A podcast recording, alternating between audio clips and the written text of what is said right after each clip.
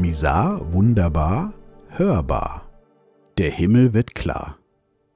Ich weiß nicht, wie es euch so geht, aber ich bin in einer absolut positiven Stimmung. Das letzte Jahr war für die meisten Menschen mit starken Veränderungen einhergekommen. Für mich waren es zunächst zwei. Meine erkrankte Mutter, die über 250 Kilometer weit weg wohnte, und die erste Pandemie, die durch die Politik ausgerufen wurde. Obwohl ich recht fest im Sattel sitze, haben mich diese beiden Ereignisse doch teilweise an mein emotionales Limit gebracht. Wer mir hier schon länger folgt, kennt die Geschichte ja mehr oder weniger und ich möchte darauf nicht weiter eingehen. Wen es interessiert, es ist ja alles in meinen Blogs und Podcasts noch zu finden. Was aber während dieser beiden Themen im Hintergrund, ich nenne es jetzt mal mein Unterbewusstsein, geschah, war wirklich sehr beachtlich. Der Fokus auf mein eigenes Leben. Irgendwie war mir schon seit einigen Jahren klar, dass ich in einer Lebensschleife hänge und eine Veränderung dringend notwendig wäre, aber wie das so mit Schleifen ist, man kann da Jahre, wenn nicht sogar Jahrzehnte oder vielleicht sogar ein ganzes Leben drin hängen. Oft braucht es ein einschneidendes Ereignis, um die Schleife zu stoppen und die volle Aufmerksamkeit auf das Hier und Jetzt zu lenken. Die beiden oben genannten Ereignisse haben das bei mir geschafft und ich bin wirklich dankbar dafür. Also folgte vor geraumer Zeit der Blick auf mein Hier und Jetzt. Meine aktuelle private Situation lässt wenig zu wünschen übrig. Ich habe eine tolle Frau, zwei tolle Kinder und ein gutes soziales Umfeld.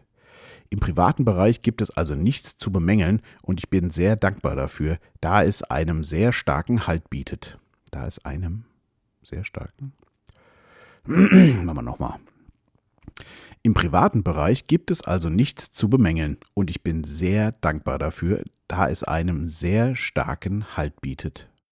Die Versorgung meiner Mutter ist natürlich ein präsentes Thema und sehr emotional für uns alle, da sie leider weiterhin sehr schnell abbaut und wir mit ihr nicht mehr viel unternehmen können.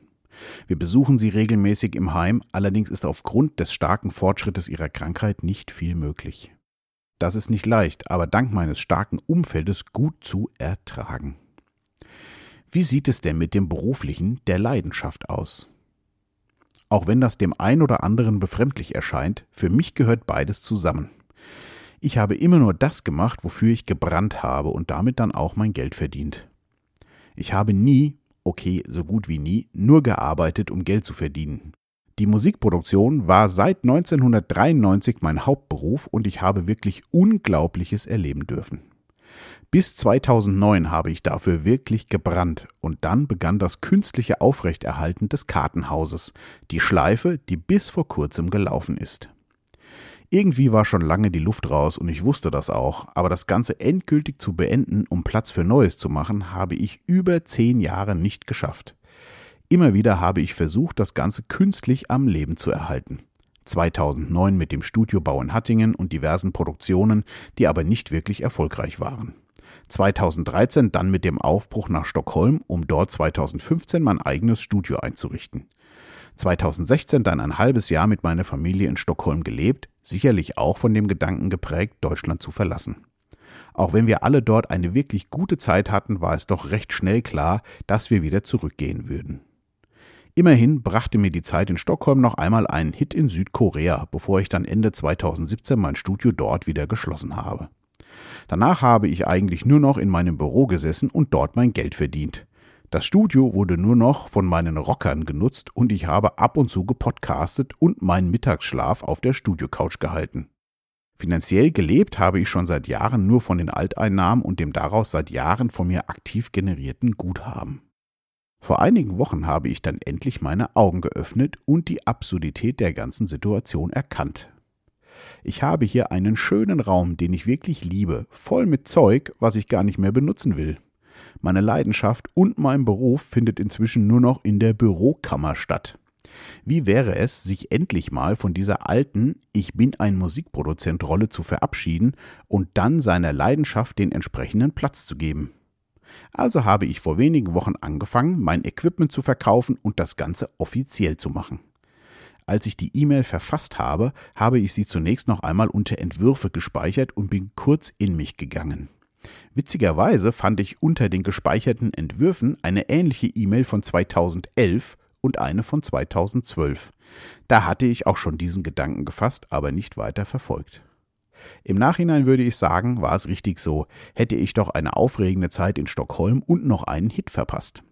Also die E-Mail genommen und abgeschickt und was soll ich sagen? Es hat sich so gut angefühlt. Ich kann das kaum in Worte fassen. Wie ein schwerer Ballast, der mit einem Klick auf Senden abgefallen ist. Mit jedem Teil, was ich verkauft habe, wurde das Gefühl besser. Jetzt habe ich noch eine Studio-Deadline für meine Rocker gesetzt und mit Ende der Sommerferien werde ich mir meinen Lieblingsraum in meinen neuen Arbeitsplatz verwandeln. Ich freue mich drauf. Und falls der ein oder andere sich fragt, was ich dann wohl mache, das, was ich die letzten Jahre schon gemacht habe. Ich verwalte meine Finanzen und kümmere mich um meine Familie. Das ist so klar, wie es Anfang der 90er für mich war, Musikproduzent zu werden. Ist das nicht ein großes Risiko? Nicht mehr, als es das schon die letzten Jahre gewesen ist und es hat bis heute sehr gut funktioniert. Außerdem ist mir schon seit langem klar, es geht immer weiter, oft auch anders als geplant, bis der Vorhang endgültig fällt. Bis dahin aber bitte mit Leidenschaft. Bleibt gesund und wach.